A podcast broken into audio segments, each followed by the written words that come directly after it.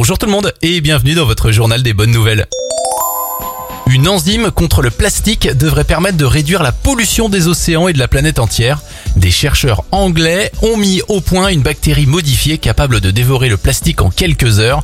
Ces scientifiques sont très satisfaits des premiers tests et aimeraient commercialiser cette super enzyme d'ici deux ans.